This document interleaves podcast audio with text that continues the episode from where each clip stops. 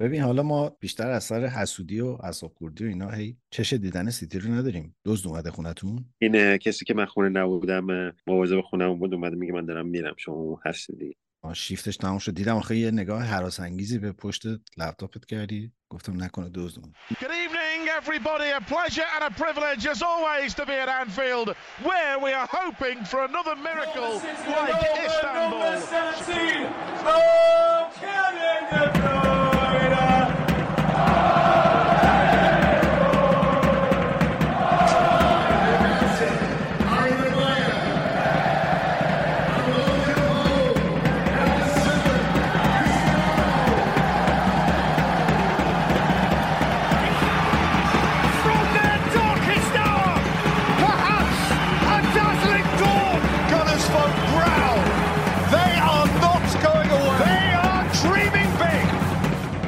This is more beautiful than what we can say. It's beautiful. That's unique, you know.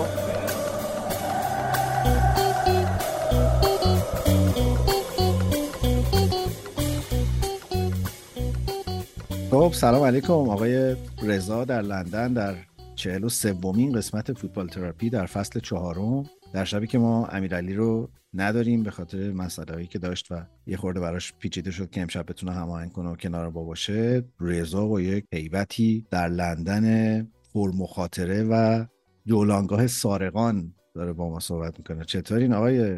چه این ناامنی تا کی تا کجا؟ میبینی پرخطر پیاده‌روها، من پیاده‌رو رسیده به خیابون، کم کم دارم وارد خونه ها میشم. قربانت، مرسی. منم به تو سلام عرض میکنم و به همگی درود میفرستم. جای امیرعلی خیلی خالیه، امیدوارم که هفته دیگه با ما باشه. آره دیگه چیکار کنیم، امنیت نداریم دیگه. ببینی این دولت مردای اینجا عوض شن با یه سری جابجا کنیم، مثلا ما اینا رو بفرستیم پیش شما، شما اونایی که دارین رو بفرستین اینجا یه مدت، اینا باشن سر کار که به امنیت برسیم. بابا آدم دیگه واقعا با خیال راحت نمیتونه بره یه فوتبال تماشا کنه. غم مصدومیت به کنار، دست زن بچه‌تو میگیری بری بشینی بازی تیم محبوبتو نگاه می‌کنی، برمیگردی می‌بینید خالی کردن، خونه رو جارو کردن، بردن. بعد دلتون خوشه که به جاش مثلا اینترنت پرسرعت دارین. میگم دیگه این مشکلات اینجا هست فراوونه. میگم هر کی خونه‌شو خالی معمولا من اینجا این کارو نمی‌کنم، هر کی میره بیرون یکی رو می‌ذاره تو خونه باشه، اینجا استخدام می‌کنه. یعنی میگم من دارم میرم مهمونی دو ساعت تو بیا خونه ما بخون. ولی خب این دزدی‌ها که بوده از قبلم بوده، با اینکه این همه سکیوریتی و اینا می‌ذارن داستانا اتفاق میفته. البته نمیدونم تو به موضوع خاصی اشاره می‌کنی، من از اون خبر ندارم، از فوتبالیستا و نمیتونم اینا. این اتفاق افتاده. خب دزدی هم اینجا که بخیر اینجا آدم هم دیگه احتیاج به پول فراوون هست همه جا.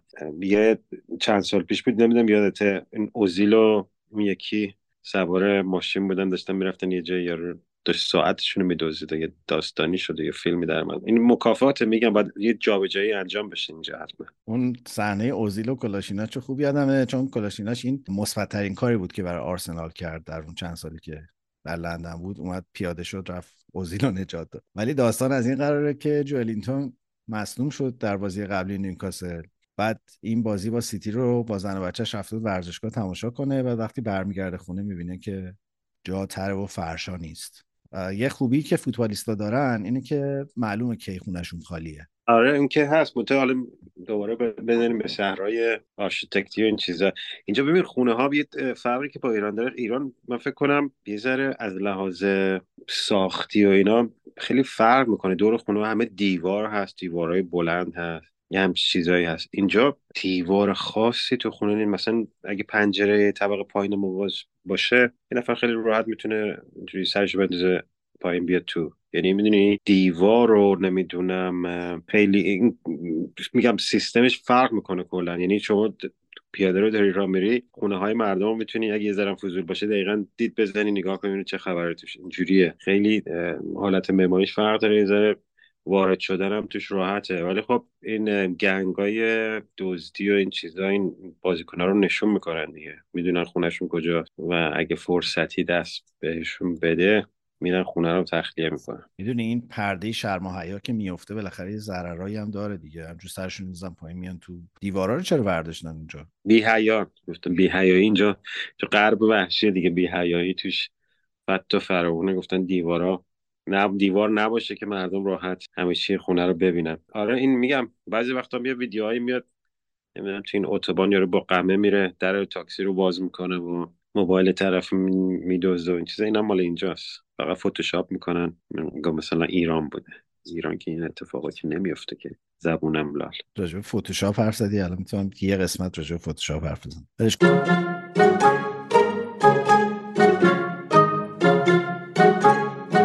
آقا من همین ابتدای این اپیزود یه توضیحی باید بدم. ما هفته گذشته توی کانال تلگرامون اعلام کردیم که فوتبال تراپی برنامه داره که اسپانسر جذب بکنه و کسب درآمد کنه از پادکست، به خاطر اینکه بالاخره ما الان یک جامعه‌ای از مخاطبین وفادار داریم که سالهاست ما رو میشناسن و در چهارمین سال تولید پادکست فکر کردیم که شاید این مسیر به ما این امکان رو بده که بتونیم ماجراجویی‌های تازه‌ای تو پادکست بکنیم، محصولات جدیدی تولید بکنیم که جذاب باشه برای شنونده‌ها. من اول می‌خوام یه تشکر بکنم از شنونده‌هامون که خیلی خوب با این موضوع برخورد کردن، خیلی واکنش‌های مثبتی داشتیم، خیلی پیام‌های محبت‌آمیزی گرفتیم و یک دو تا مورد هم الان در حال مذاکره ایم برای اینکه به جمع اسپانسران فوتبال تراپی بپیوندن. برای من خیلی خوشحال کننده بود و خیلی امیدوار کننده و, و میخوام یه بار دیگه از همین تریبون هم تشکر بکنم، هم بگم که فوتبال تراپی آماده معرفی محصولات و خدمات و سرویس هایی هست که اگر دوستانی فکر میکنن کسب و کارشون ممکنه که مخاطبان فوتبال تراپی براش جذاب باشن، با کمال میل ما آماده. میتونن به ما ایمیل بزنن، میتونن در کست باکس کامنت بذارن، میتونن توی شبکه‌های اجتماعیمون به ما پیغام بدن و در خدمت همه دوستانمون هستیم. در همین راستا من یک درگاه حامی باشم باز کردم برای فوتبال تراپی. حامی باش سایتیه که شما میتونید برید اونجا به تولید کنندگان محتوای مورد علاقتون کمک‌های مالی بکنین، چه در قالب ریال، چه ارزی و چه حتی رمز ارزی. الان فوتبال تراپی اونجا هست، با یه سرچ ساده پیداش میکنین. من لینکش رو هم توی توضیحات این قسمت میذارم. این رو تاکید بکنم که فوتبال تراپی محتواش همیشه رایگان بوده، رایگان هم خواهد بود. ما قرار نیست که در واقع اجباری در این زمینه داشته باشیم. هر کدوم از دوستان که دوست دارن و فکر میکنن که این حرکت میتونه کمک بکنه به فوتبال تراپی برای اینکه مسیرش رو پرقدرت‌تر پیش بره، ما رو خوشحال میکنن اگر به حامی باش ما سر بزنن. رضا هم داره زحمت میکشه و یه درگاه پیپل هم میسازه برای فوتبال تراپی که دوستانی که در خارج از ایرانن و میخوان به ما کمک بکنن راحت‌تر و بدون دلشوره این کار رو انجام بدن. در هر حال فکر میکنم اول این قسمت واجب بود که تشکر بکنم به خاطر لطفی که شنونده‌های خوب فوتبال تراپی بهمون داشتن و دیگه رضا بریم که داشته باشیم اگه موافقی. آقا یه چیزی رو اضافه کنم به چیزی که گفتی. میخوام بگم این قراره که به ما کمک کنه که این پادکست رو هرچه بیشترش کنیم، بزرگترش کنیم، شاید یه ذره بهترش کنیم. این کمک‌ها خیلی میتونه موثر باشه، ولی قرار نیست به قول تو پادکست مثلا هر کی پول میده گوش کنه و اینا. این فقط یه کمکیه که ما میتونیم یه سری کارهای دیگه بکنیم، کیفیتشو بالاتر ببریم. حالا باز در راستای صحبتی که تو کردی، من این توضیح هم بدم که این بحث حال خوب با فوتبال واقعا تمیه که ما دوستش داریم، برای خودمون هم این کارکرد داره. امروز هم با امیرعلی هم داشتم حرف می‌زدم، داشت به این نکته اشاره می‌کرد. من خیلی هیجان زده و مشتاقم که ما بتونیم ظرف یکی دو ماه آینده یه سری محصول برای فوتبال تراپی داشته باشیم که یه کارایش هم دارم می‌کنم و به زودی ان شاءالله ازش رونمایی می‌کنیم. اگر دوستی تمایل داشت و بهمون کمک کرد، می‌خوام بگم که این صرف این ایجاد تنوع در سرویس‌ها و خدماتی در فوتبال تراپی میشه که در راستای همون حال خوب کمک میکنه که هممون به بهانه فوتبال بتونیم با هم دیگه معاشرت بیشتری داشته باشیم. خب حالا از بحث دزدی که بگذریم، صحبت نیوکاسل و سیتیه. به نظرم که خیلی بازی جذابی بود، یه فوتبال فوق‌العاده، چه گلایی داشت، یعنی یک از یک گلا قشنگتر و بهتر. و متاسفانه در انتهای بازی دوباره موجودی از سیاره دیگه وارد زمین شد و ورق رو برگردون به رفع سیتی. من بازی رو راه بودم، داشتم میبادم خونه، از رو مگوشیم داشتم میدیدم و گل سیلوا، فکر کنم برنو سیلوا بود، گل هماره زد پشت پاری که زد. گفتم عجب واقعا گلی بعد بشه. اگه بود واقعا من بهش تبریک میگفتم، با اینکه خیلی دل خوشی از سیتی ندارم. ولی به قول تو چه گلای، همه گلا گلای خوشگل، تر و تمیز بود. گل سیلوا که اصلا یه گل با پشت پا زد، خیلی بکنم کایل واکر از سمت راست پاسو فرستاد، اینم یه حالت پشت پایی گل زد. من بازی رو که دیدم فکر نمی‌کردم نیوکاسل بتونه برگرده، چون البته خب جو اونجا یه جو خیلی خاص، تماشاگرها خیلی جورایی دیگه هم پرشورن، نمیدونم خیلی تشویق میکنن و اینا. ولی خب گل آیزاک زد، چه گلی هم زدون واقعا فکر کنم قبلش هم یه فرصت دیگه داشتن، فکر کنم دروازه‌بان سوتی داد، اه، البته ادرسون مصدوم بود، دروازه‌بان دومشون بازی می‌کردیم، اون یه سوتی داد، یه دونم بعدش بود، ولی دیگه من با خودم گفتم که نه نیوکاسل نمیتونه کاری بکنه، ولی دیدم رفت و یه گل خیلی خوشگل زد، پشت بندش هم که این آقای گوردون اونم رفت، من فکر کنم واقعا اونجا فکر نمی‌کرد اصلا این بتونه از اونجا گل بزنه، تو از اون زاویه و از اون فاصله خیلی نزدیکش نشدم چون فاصله رو حفظ کرده بود، داشت پاش بازی بازی میکرد که اونم شوت رو زد و چه شوتی هم زد کاتدار. ولی خب اه، متاسفانه این تیم سیتی این تیم ول نکنه، واقعا ول نکنه، یعنی میرن همه همون کارو، من پاسکاریاشون که فوق العاده است، پاس میدادن، نمیدونم اه، حمله یعنی موقعیت سازی میکردن، ولی من با خودم یه لحظه فکر کردم یعنی میشه اینا نبرن بازی رو، ولی وقتی گل مساوی رو زد آقای کوین من گفتم که دیگه نه اینا میوازن، که گل فکر کنم دقیقه نود و نود بود یا نود و دو اینا بود، باب زد بازیکن جوونشون و بازی رو بردن، تبریکی ندارم بهشون بگم، فقط میگم قشنگ بازی کردن. ببین حالا ما بیشتر از سر حسودی و عصب‌خوردی و اینا هی چش دیدن سیتی رو نداریم. دزد اومده خونتون؟ این کسی که من خونه نبودم مواظب خونم بود اومده میگه من دارم میرم شما هستی دیگه. آ شیفتش تموم شد. دیدم آخه یه نگاه هراس انگیزی به پشت لپتاپت کردی، گفتم نکنه دزد اومد. میخوام یه اعترافی بکنم، من راستش هیچ وقت خیلی از سبک بازی تیمای گواردیولا خوشم نمیومده، ولی میخوام بگم در سیتی به یک مدلی رسیده استاد که تیمش با مدل‌های متنوع، با تاکتیک‌های متفاوت، حتی وقتی که ستاره‌هاش تو زمین نیستن، ستاره‌های اصلی که بار تیم همیشه روشون بوده، بازی به شدت جذابی داره. یعنی وقتی بازی سیتی میگیره واقعا تو به عنوان تماشاچی فوتبال هم لذت میبری، هم اگه یه لحظه خودتو بذاری جای تیم مدافع وحشت میکنی که الان چه جوری باید جلو این تیم، چون چپ راست جلو عقب، و ما به یاد نمیاریم که تیمای سیتی، تیمای گواردیولا بجز اون شوتی که کمپانی زد دیگه، که اونم یادم نیست، اونم زمان گواردیولا بود فکر کنم، اینقدر مثلا از پشت محوطه شوت بزنن، ولی الان چند بازیه که تو میبینی فیل فودن داره یه سر شوت میزنه، کوین دو بروینه یه گل خیلی خوشگل از پشت محوطه زد تو این بازی، و این تنوع و بعد یهو سیستم زایش بازیکنان مستعد، اون از ریکو لوئیس بگیر تا حالا فیل فودن در این فصل، و این اسکار باب که من نمیدونم دوباره از چه قوطی درش آورده و میارتش تو زمین و قشنگ گره بازی رو باز میکنه، به عنوان بازیکنی که تازه تجربه فکر کنم دومی یا سومین بازیه که داره تو پرمیر لیگ بازی میکنه برای سیتی، انقدر همه چیز سر جای خودش، واقعا برای من شگفت انگیزه و میخوام بگم که به حدی این فوتبال در لیگ جزیره پیچیده و پر از جزئیات شده که واقعا دیگه المان‌های خیلی کوچیکن که تعیین کننده اینن که کی میتونه آخر فصل این کورس رو ببره. تو واقعا تاثیرگذاری اسکار بابا تو این بازی، یعنی برای من خیلی هیجان انگیز بود که بازیکن بیست ساله اونجا در اون موقعیت جلوی دروازه اینجوری یه پا دو پا میزنه و توپو میکنه تو گل در اون اون دقیقه بازی در ورزشگاه سن جیمز پارک. و راستش به نظرم تیم گواردیولا این فصل بیشترین چیزی که داره این عنصر شگفتیه بر من، که چجوری انقدر در و تخته یه تیم خوب کنار هم بشینه.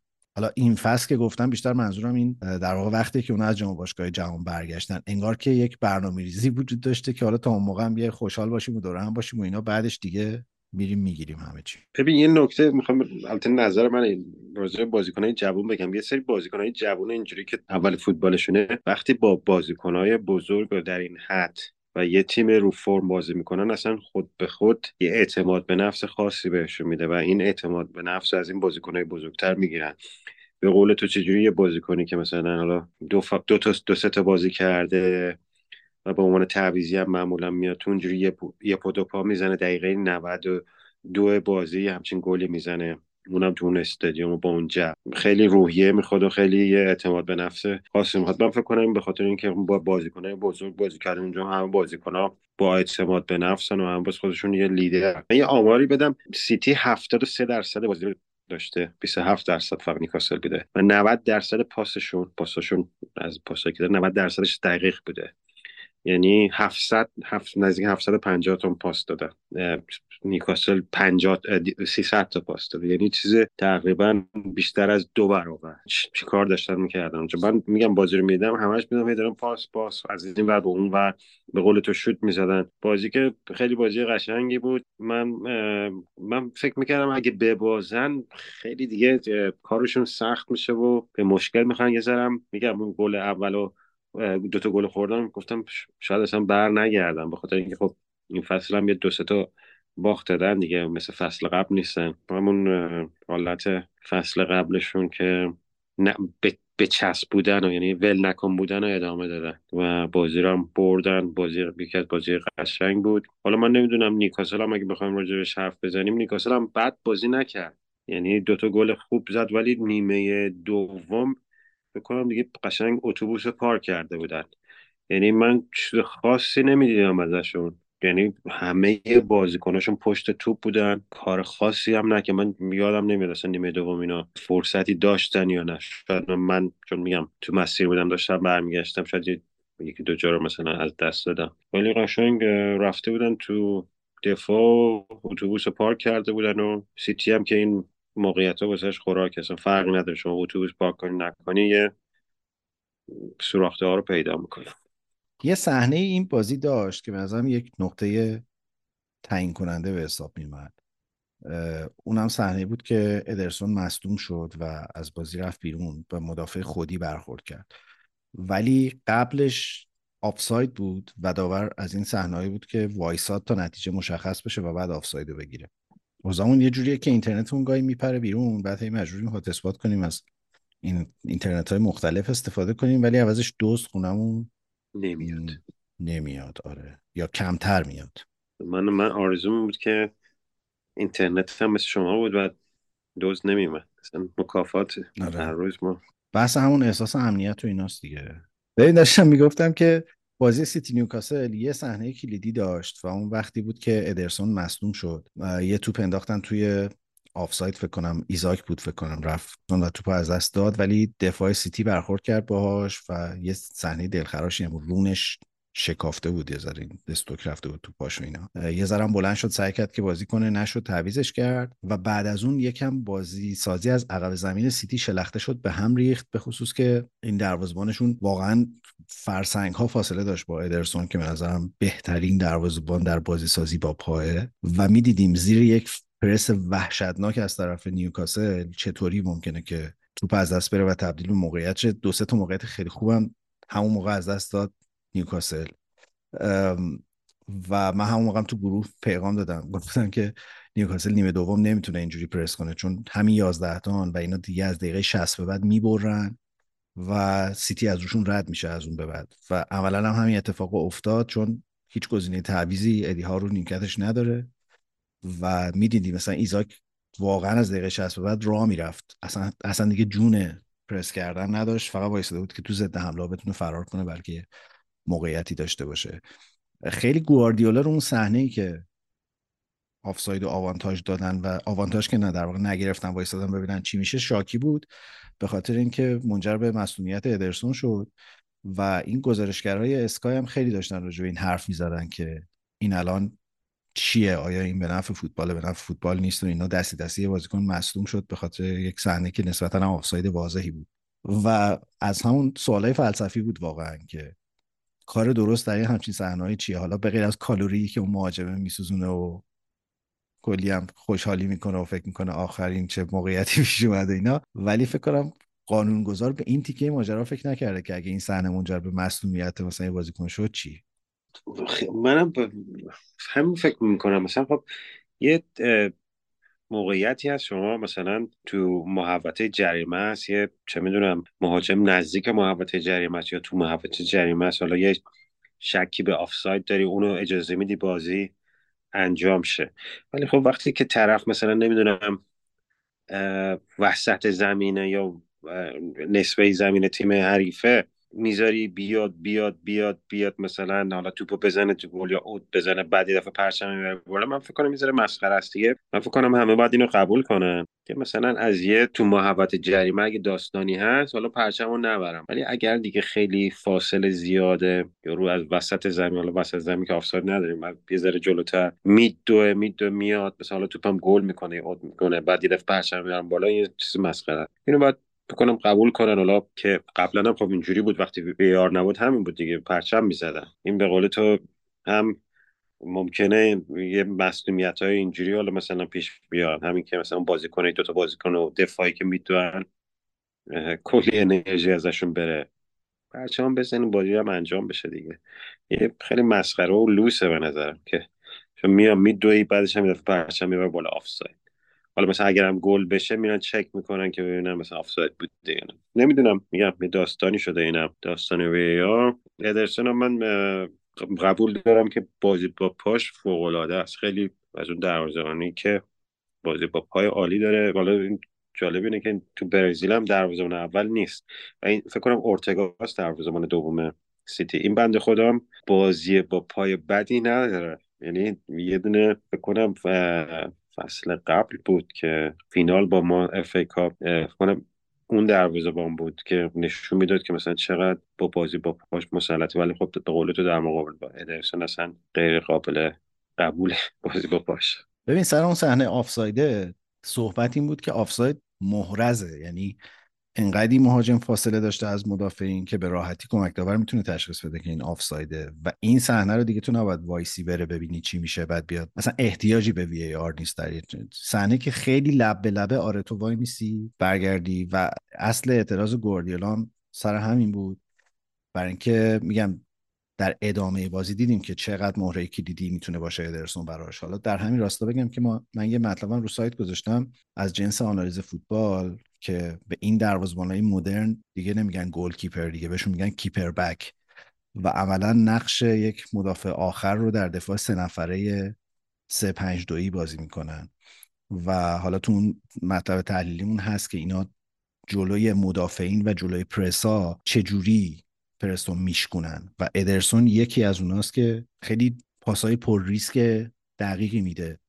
و سیتی یکی از اون تیماست که پرسو با بازی مستقیم به سمت وسط زمین میشکنه، یعنی خیلی اینجوری نیست که هی تو محوطه بازی کنن هی هی به هم دیگه پاس بدن. توپ معمولا وقتی به ادرسون میرسه با یه توپ نسبتا بلند میاد به وسط زمین و یهو تبدیل میشه به یک حمله چند جانبه است چند تا بازیکن. من یه اشاره یه مصاحبه از گواردیولا میخوندم چون صحبت این بود که اینا بدون هالند حتی انگار دارن بهتر هم بازی میکنن، اصلا هیچ خللی در روند گلزنی تیم اتفاق نیفتاد، شما اصلا یادت میره که هالند تو این تیمه. و مصاحبه از گواردیولا میخونم، گفته بود که یه تیمایی مثل شفیلد یونایتد و کریستال پالاس و اینا که میان جلوی ما اتوبوس به قول تو پارک میکنن و به نظر میرسه که کار سخت میکنن، ولی ما براش حالا اصطلاح تقریبا ترجمهش همچین چیزی بود که کلی ایده تو جیبمون داریم برای اینکه این مسئله رو حل کنیم. و من فکر می‌کنم در این چهار پنج تا بازی که هالند نبوده به وضوح اینو دیدیم. اگه یاد باشه قبلا زمانی که هالند بود یه مأموریت ویژه بود که آقا شما میری به گوشه‌ها توپو کاتبک می‌کنی یا سانتر می‌کنی برای هالند و هالند توپو معمولا با سر یا توی درگیری فیزیکی توپو می‌گیره و تبدیل به گل می‌کنه. از وقتی که هالند رفته این تبدیل شده به یه سری پاس کاتبک به بازیکنایی که از خط هافک اضافه میشن مثل فودن و برناردو سیلوا که تو این بازی هم برناردو گل زد، البته خب اون پاس کاتبک نبود. ولی یه یه تحلیل بامزه میخوندم که تو آمارا سانتر و کاتبک با هم عددش یکی حساب میشه، یعنی اینا پاسای متفاوتی حساب نمیشن، ولی تو ذهن گواردیولا اینا دوتا کانسپت کاملا متفاوتن و وقتی داره از بسته ای از راه حل ها تو جیبش حرف میزنه یکیش همینه. و به طرز شگفت انگیزی دو سه تا بازیه که سیتی به خصوص با آوردن همین اسکار باب، اگه اسم کوچیکشو درست گفته باشم، داره میره به سمت سانترای از میانه میدان پشت مدافعین حریف و مثل گل سومی که تو این بازی زدن. و این که گواردیولا میگه که من بسته ای از راه حل ها تو جیبم دارم، انگار که واقعا خیلی بلوف یا یک ادای تبلیغاتی و یه خوز ژورنالیستی نبوده. واقعا به نظر میرسه که در اوقات فراغتش استاد به تک تک این چیزا فکر میکنه و رنج میبره از اعتیاد به فوتبال. با حرفت ما کارهایی که میکنه و برنامه‌هایی که تو زمین میریزه خیلی خیلی خیلی فکر میکنه، یعنی میاد یه کارهایی میکنه و یه داستانایی رو پیاده میکنه و خیلی هم یه جوری به نظرم زود نتیجه میخواد. مثلا یه حالا یه مربی باشه، مثلا میگه حالا مثلا میذارم اینو واسه فصل بعد، مثلا تو پیش فصل مثلا اینو سعی میکنیم تمرین کنیم و اونم یه کارای اینجوری کنیم، ولی نه این فکر میکنم یکی از مربیاست که امروز خب مثلا حالا واسه بازی بعدی مثلا این کارا باید بکنیم، همتونم باید به بهترین شکل ممکن انجام بدین، اگه ندین حسابتون با منه. یه همچین فکر کنم از مربیایی که خیلی نایس به نظر میاد ولی تو زمین و تمرین و تو اون جایی که ما نمیبینیم تو رختکن خیلی محکمه. آقای اسکار بابم من فکر میکنم، البته راجبه هالند گفتی، من فکر کنم درست خیلی مشخص نیست ولی آلوارز تو این بازی فکر کنم یکی دو تا موقعیت خیلی فکر کنم اونم دقیقه فکر کنم هشتاد هشتاد و دو بود، اونم موقعی که دو دو بود بازی، هنوز یه موقعیت بود تو محوطه جریمه تو گفت جلو پاش زد پنجام از از بالای دروازه رفت بیرون.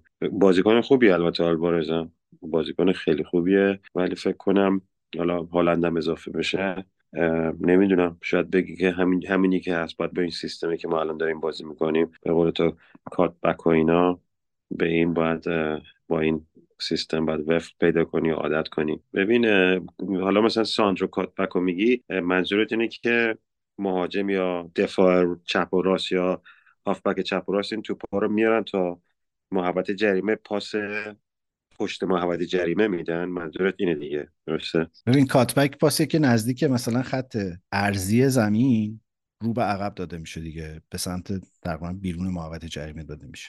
اینا تو آمارای از این آمارای ایکس جی و فلان اینا که میدن، تو آمارای تعداد سانترا کاتبک ها هم جزء سانتر حساب میشه، ولی گفتم در ذهن آقای گواردیولا این اصلا یه کانسپت دیگه. هر چقدر هم رضا جون ما بالا پایین کنیم. آها یه چیزی بگم، یک نکته خیلی ویژه در این سیتی بازیکن‌های چند پسته است و همین اسکار باب هم اگه ببینی از این بازیکناست که چند وقتی میاد تو زمین چندین و چند گزینه بهت میده، جاهای مختلف میتونه بازی بکنه و هم شوت زنه هم دریبل زنه هم سرعتیه و به خصوص تو فاز تهاجمی سیتی این فصل به شدت این قابلیت رو بازیکناش داره. و هر چقدر هم رضا جون بالا پایین کنیم و راجع به سیتی و گواردیولا و وسواس و اینا حرف بزنیم نمیتونیم از مقایسه این دو تصویر دیبروینه کنار گواردیولا و آقای تنهاخ کنار مک‌تامینی بگذاریم. البته یه زل سوم هم داره، یه عکس ایدی های تنها هم گذاشته بودن و گفته بودن این اصلا کسی رو نداره رو نیمکت که که بخواد راجع به تعویض و تغییر تاکتیک و اینا باهاش صحبت کنه، ولی اصلا سوال اینه که مرد اسوی اون کلا چیه میذاری سرت؟ آخه دوست دارید مسخره خاص و عام بشی؟ البته کلا رو منظور آقای تنهاگو میگی دیگه، منو که نمیگی.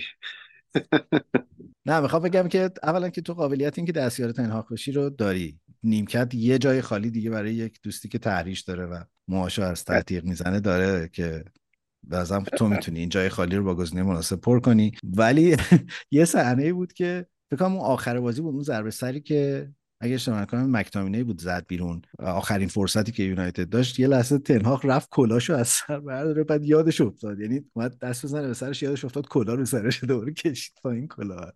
البته واقعا مقایسه خیلی چیزیه دیگه، خیلی درامیه، ولی مک‌تامینی این فصل واسه ما من فکر کنم بیشترین گل زده بین بازیکنامون، بازیکن بعدی نبوده ولی به قول تو واقعا مقایسه خیلی کمیک و درامیه. اگه بخوایم بریم بریم رو بازی منچستر و تاتنهام، بریم رو بازی ببین نیمه مشکل تیم ما هم مشکلات قبلیه، ما بازی رو نمیتونیم نگه داریم. من واقعا هم نمیدونم، من من دلیلشو نمیتونم بفهمم که ما خب دقیقه مثلا سه تو خونه خودمون یه گل میزنیم، این باید به روحیه تیمی ما اضافه کنه و باعث بشه که ما خب بیشتر حمله کنیم، یعنی فشار تیم اومده پایین، یعنی یه تیمی که از لحاظ روحی و نتیجه خوب نیست با یه بازی سخته دیگه، حالا کاری نداریم دیگه، تاتنهام هم یه بازی سخته برای ما،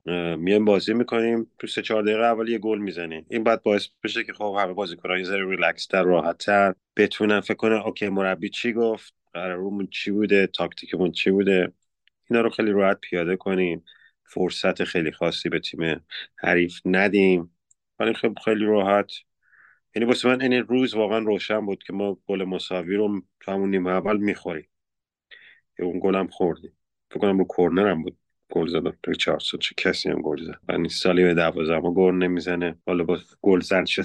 اینو بگم که ریچاردسون در شش بازی گذشته شش تا گل زده.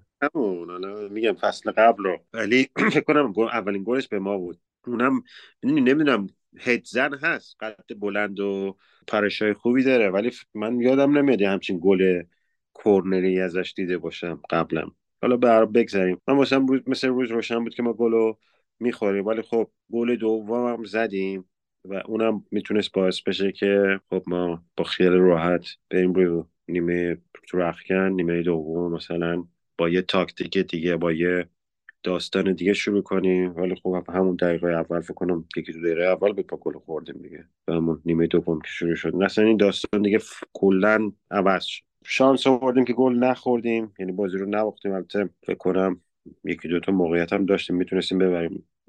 اون دقیقه آخر مکتومنی میتونست مثلا گل بزنه، اون کولارم میتونست ورده رو واقعا اگه ورم داشت من اونجا بودم که سرش ماچ میکردم حتما. ولی خب این اتفاق نیفتاد. میگم نمیگم تیم ما بی انگیزه است، ولی یه شلوولیم، خیلی کار خاصی نمیکنیم. حالا مثلا درسته هایلند گل زد، رشفورد هم گل زد، ولی مارتینز برگشت. خب این میتونه مثلا امیدواری ایجاد کنه. کاسمیرو رو نیمکت بود. اینا میتونه نکات مثبتی باشه، ولی هنوز دلم صاف نشده و ما به این برد احتیاج داشتیم. من فکر کنم خیلی برای ما مهم بود این بازی رو بتونیم ببریم، فاصله‌مون رو کمتر کنیم با تیمای حداقل تیم چهارم که خود فکر کنم از تاتنهام نه چهارم تیم تا... چهارم کیه؟ من یادم رفته. شما میدونید خواستم بپرسم که فاصله‌مون رو کمتر کنین، دقیقاً با چی می‌خواین فاصله‌تون رو کمتر کنین؟ برام الان تیم چهارم جدول تیم آرسنال دیگه. ما شما با اختلاف کنفرانس شما میتونید با لیگ کنفرانس فاصله‌تون رو کمتر کنین. بله قبول دارم. یه اختلاف فکر کنم ده امتیازی الان نگاه می‌کنم بهت میگم، فکر کنم یه ده امتیاز فاصله داریم دیگه. بله دقیقاً نه امتیاز با یه بازی بیشتر. درسته درسته میگم میتونستیم یه ذره کمتر کنیم حداقل که یه ذره روحیه خیلی خوبی هم میتونستیم بگیریم. تاتنهام بردیم به خونه خودمون، چون دو هفته بازی نداریم. بازی بعدیمون فکر کنم اف ای کاپ، بازی بعدیمون هم با وولفزه. ولی یه چیزی که میخواستم اشاره کنم، حالا نمیدونم شاید به چشم من میاد، این فصل فرناندز برونو فرناندز خیلی افت کرده به نظرم. یعنی یکی از دلایلی که من فکر میکنم تیم ما خیلی خوب نتیجه نمیگیره میتونه برونو فرناندز باشه، چون به نظر من خیلی با فصل قبل و دو فصل قبل خودش فرق داره. یعنی من یادم گلم نمیزد، پاس گل میداد، نمیدونم درگیر بود، کارایی میکرد، ولی این فصل افت کرده. حالا امیدوارم که بهتر بشه. ببین اتفاقا من میخواستم بگم به نظرم بهترین بازیکن یونایتد توی این مسابقه برونو بود و افت نکرده. به نظرم داره دیوانه میشه از دست رشفورد و به خصوص این بازیکنان کناری. یعنی یک کاری که خیلی خوب برونو انجامش میده توی یونایتد این پاسای سر ضرب و سرعتی پشت مدافعین توی دو جناحه که تو این بازی به طور خاص چندین و چند بار برای رشفورد فرستادش و من اصلا نمیفهمیدم. یعنی درسته که رشفورد تو این بازی گل زد، ولی یهو توپ رو میگرفت و یک فانتزی تو ذهنش داشت که من الان این دوتا بازیکن رو روبرومو دریپ میزنم و میرم تو محوطه و حالا از اون پاسای کاتبک میدم و دونه دونه‌شو ازش گرفتن و نمیدونم چرا این تعویضه که آنتونی رو بیاره تو زمین و گارناچو رو برگردونه سمت چپ و زودتر انجام نداد. به نظرم میتونه زودتر از اینا این کار اتفاق بیفته. ما یه ببین یونایتد خیلی گلای خنده‌داری خورد به نظرم، یعنی به سادگی گل خورد، به خصوص گل دوم اصلا باور نکردنی بود. من نمیدونم ایوانز اصلا چجوری اون صحنه رو جامون و بازیکن روبروش هم همچین بازیکن تکنیکیه شگفت. مثلا سون نبود بگی، مثلا بنتانکور اصلا در زندگیش همچین حرکتی اینجوری نکرده بود که جامون و و اونانا رو نگه داشتی ازش این داره با کامرون بازی کنه که دوباره از همین حرکات انجام بده. یعنی به نظرم اتفاقا بازی بود که یونایتد به خصوص تا پایان نیمه اول میتونست بازی رو در بیاره و خیلی بد، یعنی خیلی ساده گل خورد. اون کورنری که گل خوردن به سادگی گل خوردن. چند دقیقه بعدش هم دوباره رومرو یه ضربه سر زد رو کورنر که خورد تیر دروازه یونایتد که البته خیلی خوب سر زد واقعا، ولی به نظر میرسید که پیدا کردن به قول تو سوراخ تو آرو دارن آزاد. دونه دونه ضربه ایستگاهی تاتنهام ضربات سختی بود. ما یه خود تنهاخ هم بعد بازی مصاحبه کرد، گلایی که ما خوردیم خیلی بچگانه بود، نباید اصلا اینجوری گل می‌خوردیم. اون صحنه که میگم با کلا وایساده بود دست به سینه کنار زمین آخرای بازی، ما یه معلم دیفرانسیل داشتیم در پیش دانشگاهی یا دبیرستان یادم نیست، این میومد شروع میکرد یه مسئله رو حل میکرد. از از این معلمای با تجربه خیلی خفنم بود که موقع در تورنمنت کنکور رو دست می‌بردنش. شروع میکرد مسئله رو حل کردن و ما هی تو جزوه می‌نوشتیم می‌نوشتیم می‌نوشتیم بعد زمان ما هم گچ بود دیگه، وایت بورد هنوز اختراع نشد. بعد یه تموم که میشد این کل تخته رو که سفید میکرد میومد یه دو قدم عقب وای میساد میگفت که کجا اشتباه کردیم و ما میفهمیدیم که کل این دفترمون رو باید بکنیم بریزیم دور از اول مثلا. و خیلی اون صحنه که تنهاخ دست به سینه وایساده بود داشت نگاه میکرد، من خیلی این حس رو داشتم. ولی در فاز هجومی در فاز دفاعی من فکر کنم با اومدن لیساندرو مارتینز یه خورده اوضاع بهتر میشه. از اون طرف به نظرم این نتیجه برای تاتنهام یه جورایی برد حساب میشد، یعنی تاتنهام برای بار فکر کنم سوم این فصل در جلوی یکی از حریفان جدیش در زمین حریف عقب افتاد و تونست بازی رو مساوی کنه. جلوی آرسنالش رو من یادمه که دو دو کردن، سه سه با سیتی، رو نمیدونم که در زمین سیتی بود یا نه، ولی منظرم این خیلی شبیه اون بازی با سیتی بود، یعنی یه تیمی که ضربه خورده آسیب دیده، خیلی از بازیکن اصلیشون نداره، ولی با همون روشی که معلومه میخواد چیکار بکنه میتونه بالاخره بازی رو در بیاره. من خیلی هرسم گرفت، یعنی به نظرم اومد که تاتنهام میتونست این بازی امتیاز بیشتر از این از دست بده و یه امتیاز هم نگیره. به عنوان طرفدار آرسنال عرض میکنم. ببین حالا راجع به برونو بگم، حالا درست تو این بازی به نظر من خیلی موثر نبود، ولی کلا تو این فصل رو دارم میگم، حالا شاید مثلا یکی بگه نه اینجوری نیست، ولی به نظر من همیشه اینجوری بود که ما تو مخمسه که گیر میکردیم این یه راه نجاتی واسمون پیدا میکرد. راجع به دفاعمون بگم، آخه تو نگاه کن کلا این فصل ما ما که تفاضل گلمون افتضاحه، یعنی من فکر کنم منفی الان جزبه مثلا فکر کنم بعد ما مثلا فکر کنم بنلی و نمیدونم اورتون و اینا اینجوری تفاضل گلش.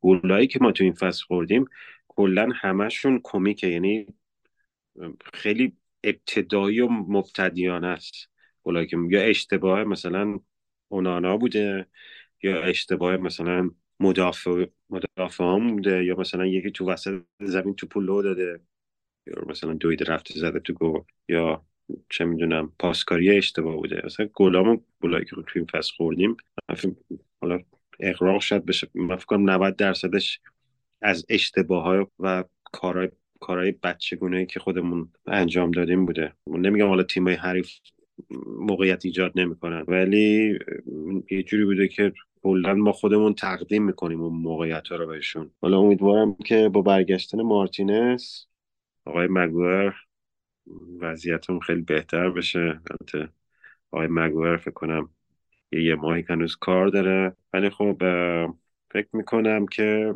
درسته که کاسمیرو یه ذره افت کرده، ولی فکر کنم نبوده اونم خیلی به چشم اومد، چون حداقل این بود که یه ذره یه ذره که نخب تجربه داشت و میتونست خیلی کمک کنه دیگه به مدافعا. امیدوارم که حالا این دو هفته میگم بازی نداریم، اینا برن یه ذره به کارهای بعدشون فکر کنن. این کلاهای اینجوری هم که منم یه دونه این کلاه دارم، البته اینجوری نیست به این شکل، میگن کلاه بینی بینی هات. منچستر هم اون شب خیلی سرد بود، فکر کنم منفی یک و دو بود. این آدمایی که مو ندارن از درد هم دیگه خبر دارن. بنده خدا یخ کرده بود دیگه سرش. شما میدونستی که کامرون یه دروازه‌بان ذخیره داره، ذخیره آقای اونانا که اسمش هست اوندوا. دروازه‌بانا باید در کامرون با او ان شروع بشه اسمش. جام ملت‌های آفریقا به نظرم فانتره از جام ملت‌های آسیا، چون که شما هر بار که نتایج رو نگاه می‌کنی مثلا رو فوت‌موب رفرش که می‌کنی این تعداد کارت قرمزای تیم‌ها هی بیشتر شده. همین الان مثلا سنگال با گامبیا بازی داشت که یه اخراجی داشت، کامرون با این هم یه اخراجی داشت. منتظریم که در بازی الجزایر و آنگولام ببینیم چند تا اخراجی داره.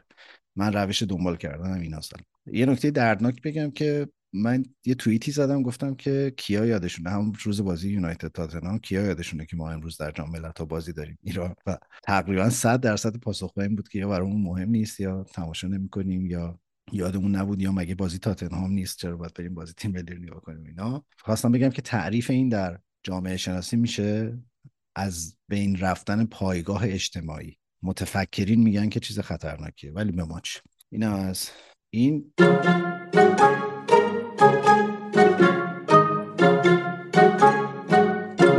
یه بازی دیگه این هفته داشتیم که ویلا صفر صفر کرد بازیش رو در برابر اورتون. ضمن تشکر از آقای شانداش میخوام بگم که این اولین صفر صفر اونای امری در همه بازیایی بود که روی نیمکت آرسنال و استون ویلا در لیگ برتر داشت. یه چیزی حدود نود و شش یا نود و هفت مسابقه رو هیچ کدومش نشده بود که تیمش گل، یعنی بازی صفر صفر تموم کنه. البته بازی میتونه یکیش به نفع استون ویلا تموم شه. من نمیدونم، حالا باید دوباره نگاه کنم یا بهم یادآوری کنم گلی که زد بازیکن استون ویلا سر چی واقعا آفساید گرفتن. به نظرم اینم از اون داستانای آفسایدیه که آفساید بود، فکر کنم آفساید گرفت، درست میگم؟ آفساید گرفت، نمیدونم. آره، گل الکس مورنو رو آفساید گرفتن.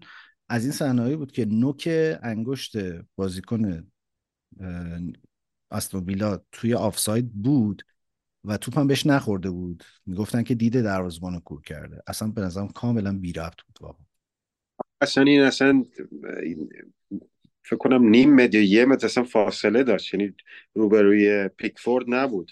یعنی حالا مثلا من که خطکش نداشتم ولی اینجوری به نظر می اومد. ولی خب من فکر میکنم سیتی یا تیمای دیگه هم یه سری همچین گلایی زدن. میدونی مز... مشکل اینه که قانون رو واسه همه تیما همونجوری اجرا نمیکنن. ممکنه مثلا میگم من یادمه که همین تو همین فصل سیتی همچین گلی زد، قبول کردم، یا یه تیم دیگه بود، یا مثلا یه بازی دیگه، بازی فکر کنم چلسی تاتنهام بود که اونم فکر کنم بازیکن چلسی کایسدو بود یه گلی زد، چه گلی زد، اونم آفساید اعلام کردن، بعد رفتن عقب رومرو رو اخراج کردن، اون داستانا شد. میگم نمیدونم این داستانا، حالا داوری و وی آر ما خیلی صحبت کردیم، ولی خب تو این بازی اورتون هم دو سه تا موقعیت عالی داشت. این مارتینز دو سه تا تک به تک فوق‌العاده رو گرفت، یه دبل سیو فوق‌العاده کرد مارتینز تو این بازی، یعنی یه توپو گرفت برگشتش هم دوباره گرفت. کالبرت لوین از کالبرت لوین گرفت تو برام. میگم یه تک به تک هم اون کالبرت لوین داشت که نونو هم گرفت. ولی خب میگم بازی میتونه چه بازی مثلا به نظر دو دو باشه، مثلا سه یک یا دو یک باشه، ولی خب بازی صفر صفر بیمزه و لوس نبود، یعنی خب خواب آور نبود.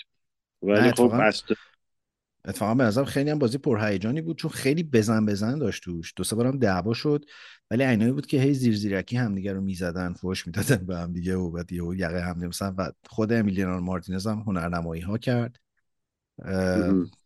خیلی درگیری داشتن. از این دو تا یا سه تا مورد سرشکستگی هم داشت، هم تارکوفسکی هم میکولنکو میکولنکو جفتشون سرشون شکست تو بازی، که ابروش شکافت، یکی سرش شکست، و خیلی از این بازی‌های قشنگ کلاسیک انگلیسی بود.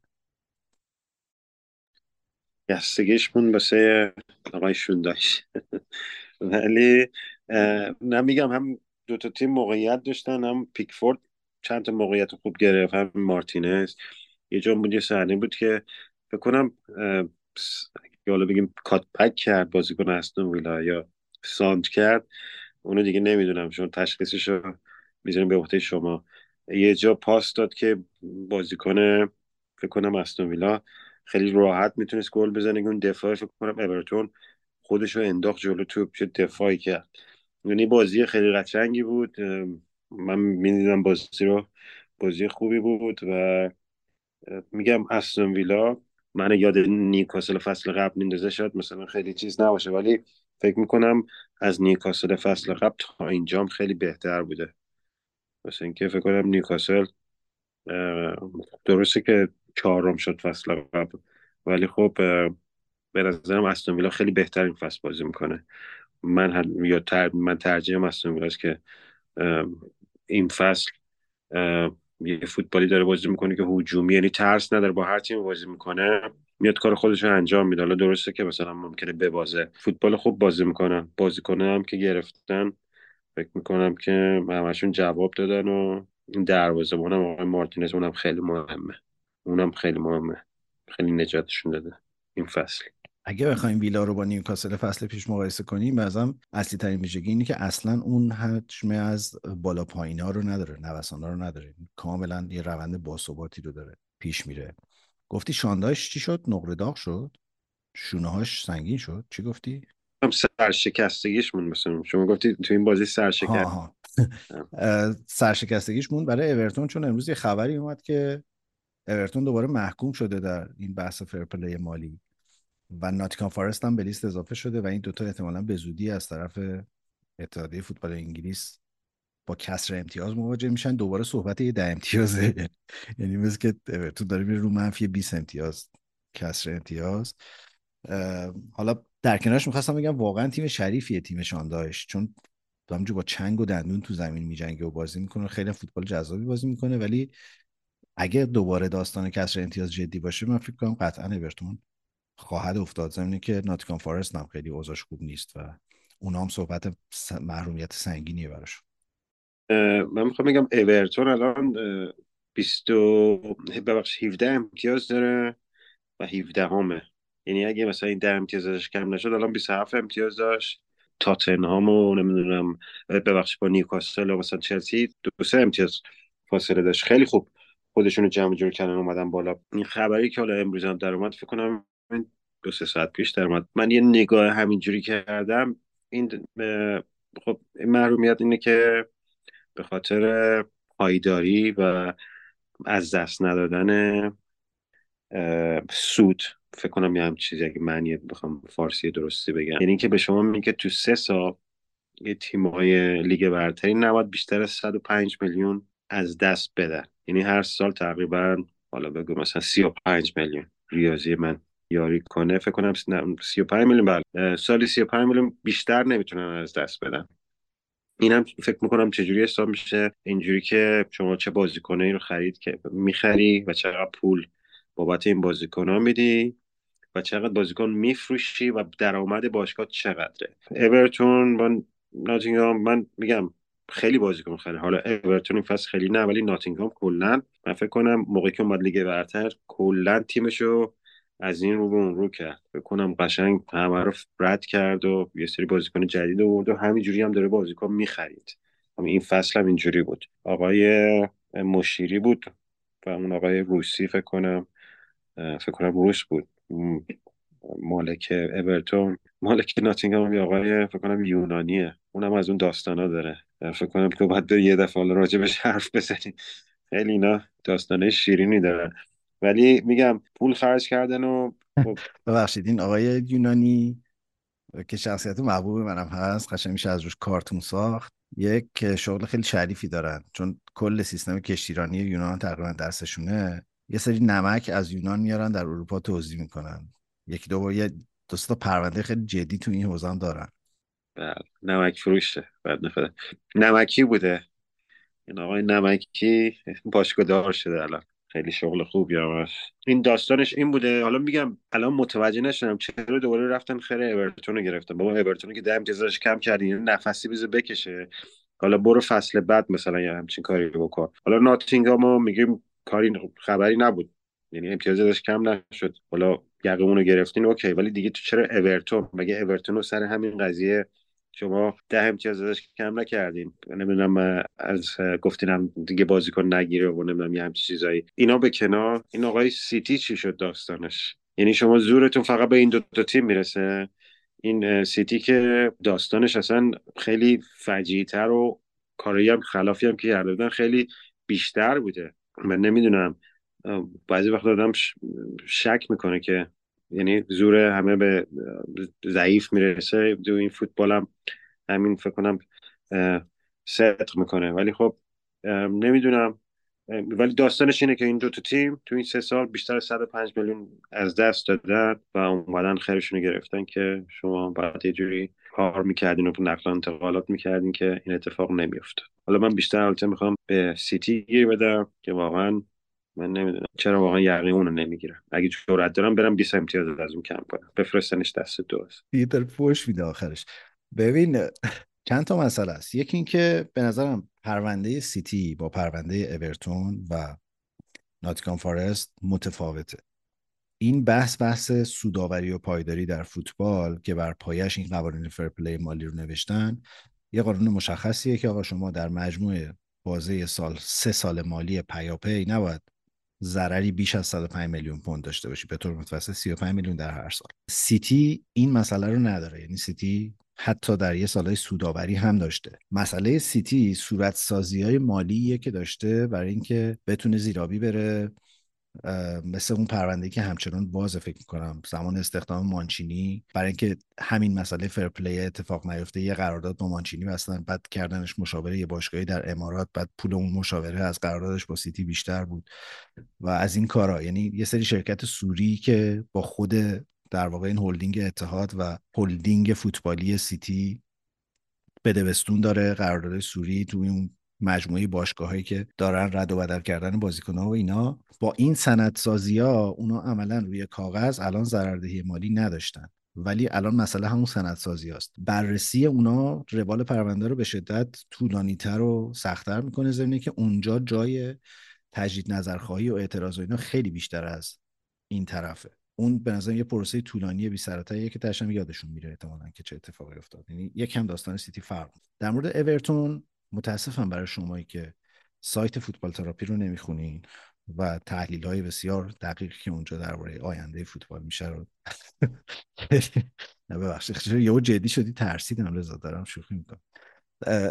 ما ما یه مطلبی تو سایت داشتیم که چرا اورتون محروم شده. همونجا هم گفتیم که اون پرونده که منجر به اون حکم منفی ده امتیاز شد یه نقطه تاریک هنوز داره و اون بحث تراکنش‌هاییه که برای ساخت ورزشگاه جدید اورتون اتفاق افتاده که صورت‌های مالی شفافی نداره و اورتون یه راه فرار برای خودش گذاشته و گفته که من یه بخشی از این ضرر رو به خاطر ساخت ورزشگاه جدید دارم می‌بینم، اینها اینم ورزشگاه و ولی حاضر نشده صورت‌های مالی شفافی بده. ظاهراً در حکم جدید گند اون تیکه این ماجرا در اومده و معلوم شده که اونام یه بخشی سندسازی بوده و ضرر بیش از این هاست، بنابراین که باید یک جریمه مضاعفی به دلیل عدم شفاف سازی اورتون اتفاق بیفته. فارست هم که تکلیفش معلومه. فارست هم ظاهراً بالای صد و پنج میلیون پوند نرفته ولی توی یک سال منفی شصت و پنج میلیون ضرر داشته، همون سالی که اومدن به لیگ برتر و دویست و پنجاه میلیون بازیکن خریدن و بنابراین حدس اینه که حکم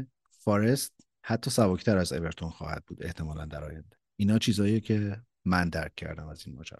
نه الان من دارم میخونم تو سایت اسکای همینه، منتها من بحثم سر سیتی همینه که اینا سندسازی کردن، یعنی همین داستانا رو داشتن ولی خب چون وکیلای گردن کلفتر و چه میدونم زد و بندای پشت پرده داشتن، خب اینا رو همه رو سندسازی کردن و گفتن به قول تو حالا ما مانچینی مثلا اینقدر بهش پول دادیم بعد رفته اونجا قرارداد بسته، نمیدونم این پول از اون اومده اینجا این نبوده و میدونی یه داستانای اینجوری بوده، صورت سازی کردن.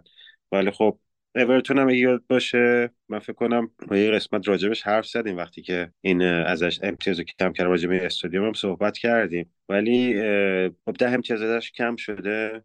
شما بیا بگو ما ده امتیازات کم کردیم یه جریمه مالی هم میفرستیم، یا مثلا شما پنجره نقل و انتقالات مثلا بین فصلت و واسه فصل جدید بعدت بسته میشه. حالا دوباره بخوای صنبت و پرزور نشون بدی در مقابل یه تیم مثل اورتون و بیای دوباره یه ده امتیاز ازشون کم کنی و به فلاکت برسونیش، من فکر میکنم یه ذره بی‌انصافی. ده امتیاز کم کردی بیا بهش اخطاری بده، پنجره نقل و انتقالاتش رو ببند، برو گردن کلفتا رو یقشون رو بگیر.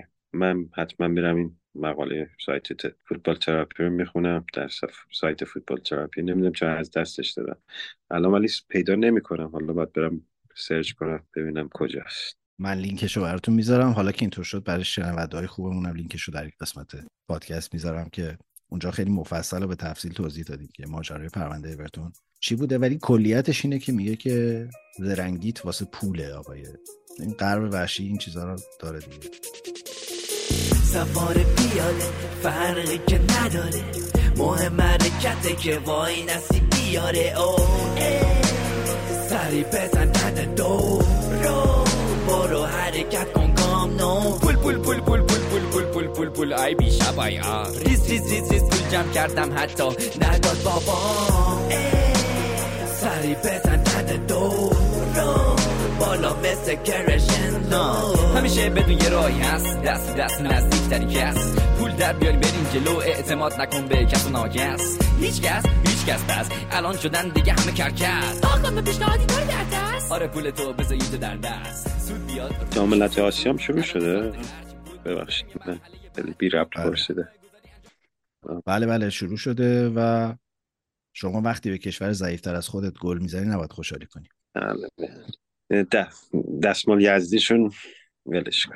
نه هنوز یک چیزهایی از مرام و جوانمردی در شرق هست که در غرب مدت هاست از بین رفت. مرغ مرغ همسایه غازه، واسه واسه خودشون واسه خودمون کاری نمیکنن.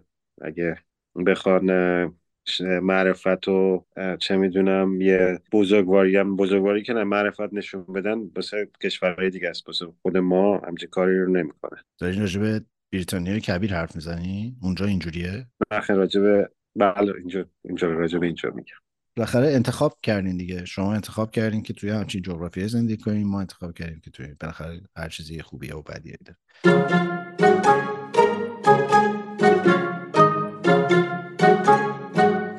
خب قبل اینکه بریم سراغ نقل و انتقالات اینم بگم که چلسی هم یکیچ فولامو برد در بازی که میتونم بگم حقشون بود. دو سه تا چهره شاخص داشت، گرگر خیلی خوب بازی کرد و فولام اون فولامی نبود که قبلا دیده بودیم جلوی تیم‌های دیگه، که البته یه دلیلش هم میتونه خود چلسی باشه، ولی یه کمی به نظر میرسه که فشارا داره از روی پوچتینو برداشته میشه. یه نکته‌ای که داشتنی که انکونکو ظاهرا دوباره مصدومه، تو این بازی هم نتونست بازی کنه بعد اینکه یکی دو بازی اومد تو زمین. میگفتن لگنش مشکل پیدا کرده، ولی آخرین مصاحبه‌ای که باز من از پوچتینو خوندم اینه که خیلی مسئله جدی نیست و احتمالا به زودی برمیگرده.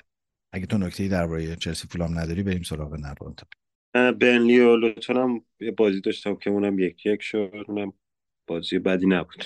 اونم فکر کنم نگفتیم یار، من یادم نیست. نه نه نگفتیم، من اون بازی رو ندیدم راستش، داشتم با آرومی از کنارش میگذشتم. برای ته جدول خیلی بازی مهمی بود. ولی ببین من با یک سوال به این قسمت پادکست اومدم، با توجه به اینکه سه چهار تا تیم میدونیم به طور واضح دارن دنبال مهاجم میگردن در پرمیر لیگ و آخرین شایعه‌ای که شنیدم اینه که بنزما رفته گفته آقا من دیگه عربستان خسته شدم، میخوام برم انگلیس، میخوام برم یونایتد. من البته شایعه آرسنال هم شنیدم، ولی خب چون آرسنال به همه دنیا لینک میشه و همه دنیا به آرسنال لینک میشن خیلی جدیش نگرفتم. ولی دیدم طرفدارای یونایتد از این عکسای در لباس یونایتد و اینا براش درست کردن، همون قضیه فتوشاپ. در دنیایی که همه دارن دنبال مهاجم میگردن من با یک سوال اومدم آقای رضا، به نظرت آیا خرید مهاجم در زمستان برای یک تیم کار درستی هست یا خیر در پرمیر لیگ؟ خب ببینی کیو مثلا میتونی بگیری. کار غلطی که نمیتونه باشه صد درصد، ولی معمولا خریدای میان فصل یه خریدای عجولانه ایه، یعنی شما میری دست به دامان هر کی گیرت میاد بشی. شما نمیتونی بریم مثلا هر کی اینو بفرض اگه میتونستی بخری مثلا نیم فصل ورش داری بیاری تو تیمت، من اینکه مثلا یه پول سنگینی بدی که معمولا تیمام که میام فصل این پولا رو خرج نمیکنن، یا اگه بازیکن خیلی بزرگی بخوام بگیرن میرن به عنوان قرضی مثلا میگیرن. تاتنهام البته یادمون رفت که بگیم آقای ورنر هم اونجا تیمو ورنر بازی میکرد، یه پاس گل هم داد اومد.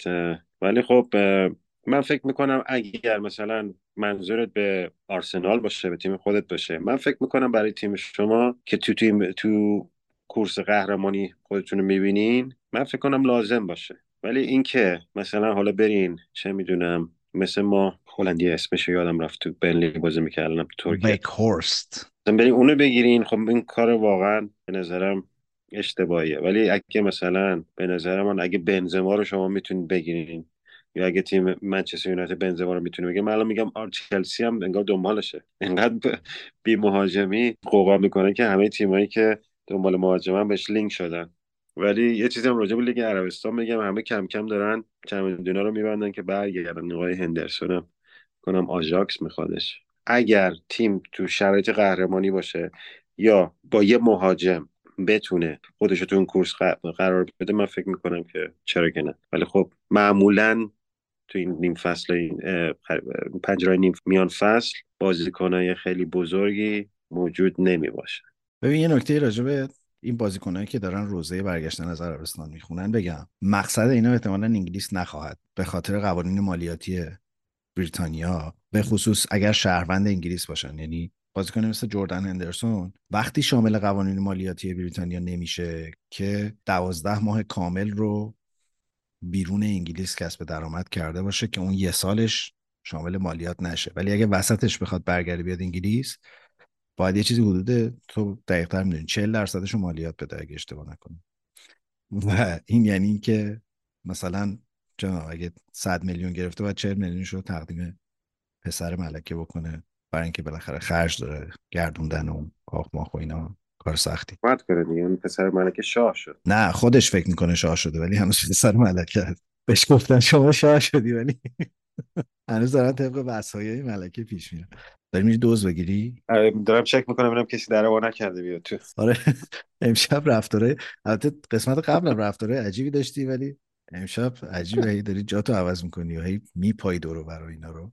شارژ موبایلم داشت تموم شده، گفتم برم شارژر رو بردارم بیارم که مثل اون دفعه دفعه وسطش شارژ تموم نشه هفت در بیارم مثل من. آره سوالای زیادی داشتیم که لطفاً راجع به این محتواهایی که باعث هنگ کردن موبایل میشه و اینا یکم توضیح بدین که من دیگه گفتم ان شاءالله اون در یه بلاگ جداگونه‌ای پیش میبریم. برگردیم به بحث اصلیمون. میخوام بگم همون قضیه که تجربه خوب از نقل و انتقالات یک مهاجم در زمستان داریم، مثل مثلا رفتن ژیرو به چلسی از آرسنال که فکر کنم دو هزار و هجده بود، یا یه بازیکنی به اسم سیسه گرفت نیوکاسل دو هزار و دوازده از فرایبورگ که خیلی براشون خوب بود، یا توی چمپیونشیپ جرمین دفو رفت به ساندرلند و ترکوند اونجا. به همون اندازه هم تجربه ناخوشایند داریم در نقل و انتقالات زمستون که تا حالا مهمترینشو گفتی، وکهورست که از برنلی اومد به یونایتد و تن و بدن یونایتد یا هنوز می‌لرزه، یا اون آقای ایگالو بود اسمش. من آره ایگالو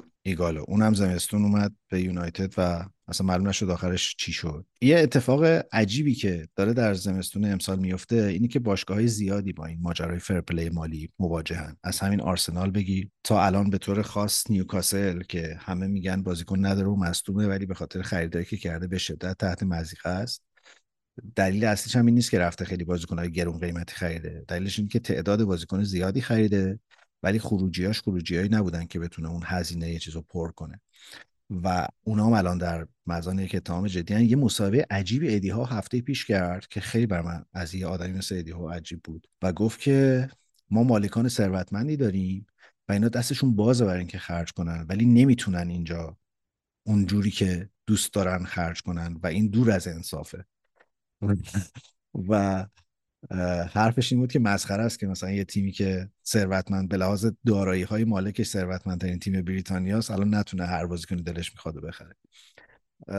ولی به هر حال نیوکاسل هم یکی از اون چیزاست. بنابراین بازیکن‌ها خیلی، یعنی تیم‌ها خیلی با احتیاط مجبورن که بازیکن بخرن و من فکر می‌کنم اگر نقل و انتقالی ما در زمستون امسال در پرمیر لیگ داشته باشیم در پست مهاجم، یکی از این سه تا حالت خواهد، یا باید برن سراغ مهاجمایی که خیلی بازی نمی‌کنن الان در باشگاهشون، مثل مثلا منفیس دیپای یا گونزالو راموس پاریس سن ژرمن که به نظرم اتفاقا خیلی هم بازیکن خوبیه، اینا رو مثلا بتونن با این مدلای قرضی بگیرن، مثلا بنجامین سیسکو لایپزیگ هم هست یا ماتیاس تل بایر مونیخ یا مثلا مویزه کین یوونتوس. اینا رو میشه مدلی که ورنر اومد به تاتنهام قرضی گرفت و خیلی نگران اون بحث پرپلی مالی نبود. یه بخششون احتمالاً میتونن بازیکنایی باشن که توی جام ملت‌های آسیا و توی جام ملت‌های آفریقا ستاره میشن، میشه باهاشون مدیران باشگاه رو قانع کرد که آقا بیاین اینا رو بخرید. در صدر اونا به نظر مهدی طارمی میتونه باشه که دوباره صحبتاش درباره اینتر و اینا هست، ولی بازم یونایتد هم شنیدم که یه پرسجویی داره میکنه، یا گیراسی لورکوزن که خیلی صحبتش هست. یه بازیکن خیلی خوبم ردبول داره، من اینو باز در فوتبال منیجر کشف کردم، به اسم کریم کناته، ترکیبی از ابراهیما کناته و کریم بنزما است. خیلی مهاجم خوبیه، من توصیه میکنم به شما که اونجا دسترسی مستقیم داری بگی که آقا این بازیکن میتونن بخرن در یونایتد. یه سری هم این بازیکنایی هستن که مدت هاست لینک شدن به تیم‌های انگلیسی ولی من نمیدونم چرا نمیان، مثل یوسف النصیری سویا و جاناتان دیوید لیل که از سه فصل پیش مثلا میگفتن آرسنال میخوادش، بعد صحبت چلسی شد و اینا، ولی همچنان در لیل داره بازی میکنه. من فکر نمی‌کنم به غیر از این خیلی نقل و انتقال چشمگیری داشته باشیم، یا مثلا سرکله اوسیمن فکر نمی‌کنم پیدا شه در زمستون به انگلیس. یه سری هم بازیکنایی که لینک میشن به لیگ انگلیس که خب اینا کار ایجنتشونه، این کارا رو میکنن که بازارگرمی کنن دیگه. حالا مثلا یه تیم دیگه مثلا هول بشه بگه آخ آخ من قراره رو بره مثلا چند تا تاتنهام یا قربیت آرسنال، یه تیمای دیگه مثلا ناصری بگیریمش که مثلا نره. یعنی یه کارای اینجوری هم هست پشت پرده دیگه، بازارگرمی. ولی راجب بنزما من الان میگم خیلی چیز شدم، قفل کردم روش. من با آغوش باز ایشونو، البته خیلی از شخصیتش خوشم نمیاد، حالا به غیر از این که یه ذره کارایی میکنه، یه ذره که نه خیلی کارایی کرده، از شخصیت غیر فوتبالیش خوشم نمیاد. ولی فوتبالیش واقعا یکی از مهاجمایی بود که من تعجب کردم که آقا مثلا چطور این رفت عربستان، میتونست من نظرم قشنگ راحت دو فصل دیگر رو تو مادرید بازی کنه. حالا نمیگم فیکس بود و نمیدونم مثل مثلا چندین سال پیش بود گل میزد، مثلا ستاره بود، ولی خب به نظر من این توانو داشت و من فکر میکنم یه تیمی به اسم تیم ما یا حتی آرسنال یا حتی چلسی خیلی راحت میتونه وارد شه و مهاجم فیکس بازی کنه. ولی خب میگم بعید میدونم، چون که خب بالاخره هنوز قرارداد داره، قراردادهای سنگین هم اینا بستن دیگه، میدونی دستمزدهای سنگین، مگر اینکه چه میدونم کم کنه از اون قرارداد و دستمزدشو بیاره پایین بیاد تو انگلیس. نسبت به انگلیس هم قراردادهای سنگین‌تر هستن، یعنی بازیکنایی بودن که خب این بازیکنای تاپ بودن دیگه، رفتن اونجا پول کلون گرفتن، سالی صد میلیون، سالی هشتاد میلیون، سالی هفتاد میلیون، پول کمی نیست. ولی به قول تو هم درست میگی، معمولا مهاجمای گردن کلفت و نمی‌وزیما اینا که عمرن بیان، منم فکر نمی‌کنم خیلی نقل و انتقال بزرگی داشته باشیم. من حالا امروز میدیدم که این آقای رادکلیف میگفتش که ما یه مهاجم نوک در حد هری کین می‌خوایم و یه مدافع راست و یه هافبک میانی. اینا مثلا هدفهای نقل و انتقال ماست. و اینو اینا آقای این آ... آقای رادکلیف گفتن اینا رو میخوان. بله بله اینا تو چیزش بوده. حالا نه اینکه بگم این فصل میان فصل اینا رو میخواد، اینا مثلا ارجحیتش بوده که مثلا یه مهاج... ارجحیتون هست یه مهاجم نوک در حد هری کین، یه مدافع راست و یه هافبک میانی. حالا یه, یه بازیکن دیگه هم بود که من یادم نیست، اسم خاصی از کسی نیاورده بود، ولی هری کین رو نوشت در حد هری کین اینجوری بود. ولی خب این آقای تاریو میکی میگه که من هم ایشون در حد چی بگم، بلان همین در حد بنگ هورس رو نمیدونم ایگالا و ایناست. خیلی خیلی روش حساب نکنی، خیریت توش نیست. من اگه میشه این پیام منو با آقای رادکلیف فرستونین، منم یه تیگو هشت پرو میخوام این روزا، دلم میخواد دوست دارم مهاجمی در حد حرکت. اول سوالم اینه که مگه آقای رادکلیف باید بخوان؟ یعنی مگه آقای تنهاخ نباید بخواد؟ و مهاجمی در حد حرکت اینو میشه مثلا از گوشش یه یه سری سلول گرفت داد رویان یه دونه از روش بسازه. الان مثلا کجا میخوان بیارین مهاجمی در این حد؟ منم منم حرفم همینه، منم سوالم همینه. میدونی اینا رو میگن که یه ذره جو رو آروم کنه، مثلا بگن ما خیلی چیزیم دیگه، ما الان مثلا اومدیم و قدرت دست ماست در باشگاه، این کارا رو میخوایم بکنیم. ولی خب حرف زدن و عمل کردن میدونیم که خیلی ساده نیست، یعنی من میتونم خیلی حرفا رو بزنم، عمل کردنش سالها طول بکشه یا اصلا اتفاق نیفته. اینا میگم اینا رو میگن که یه ذره جو رو آروم کنن، یه ذره بگن ما اومدیم و میخوایم چه میدونم باشگاه رو قوی تر کنیم. تنهاگ من فکر نکنم خیلی بهش اعتقاد ندارم. من تعجب نخواهم کرد که آخر فصل بهش بگم خداحافظشون تشریف ببر.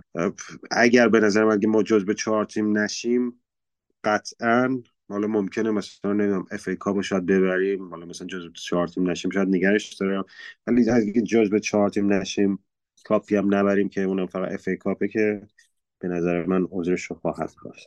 آره میگن گرام پاتر داره دندوناشو مسواک میکنه که آماده باشه برای اومدن به یونایتد. دوباره این هفته یه صحبتی راجع به اونم شد.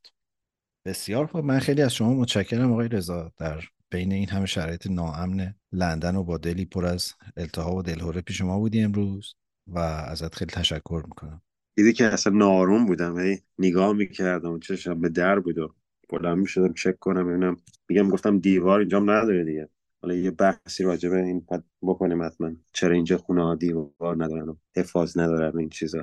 ممنونم که شما از اونجا جزیره ثبات به من دلگرمی میدین، انرژی رو برای من میفرستید. حداقل شما در آرامش و صفا و صمیمیت هستین دیگه. امنیت امنیت آره ام... امنیت عوضش. آره خیلی ممنونم ازت رضا، جای امیرعلی هم خالی این قسمت کنار ما نبود. مرسی از همه شما که قسمت چهل و سوم پادکست فوتبال تراپی رو شنیدین. ممنون میشم اگر به سایت ما سر بزنین، ما رو در تلگرام، اینستاگرام، آپارات و یوتیوب دنبال بکنین و خیلی خوشحالمون میکنین که اگر مطالب ما رو حالا به خصوص در سایت میخونین برامون کامنت بذارین و بگین که نظر شما چیه. این مشارکت و همراهی شما بیشترین انگیزه است برای اینکه بتونیم این مسیر رو ادامه بدیم. ان شاءالله به زودی با خبرهای هیجان انگیزی از فوتبال تراپی هم در خدمت شما خواهیم بود. فعلا خداحافظ همگی تا هفته آینده.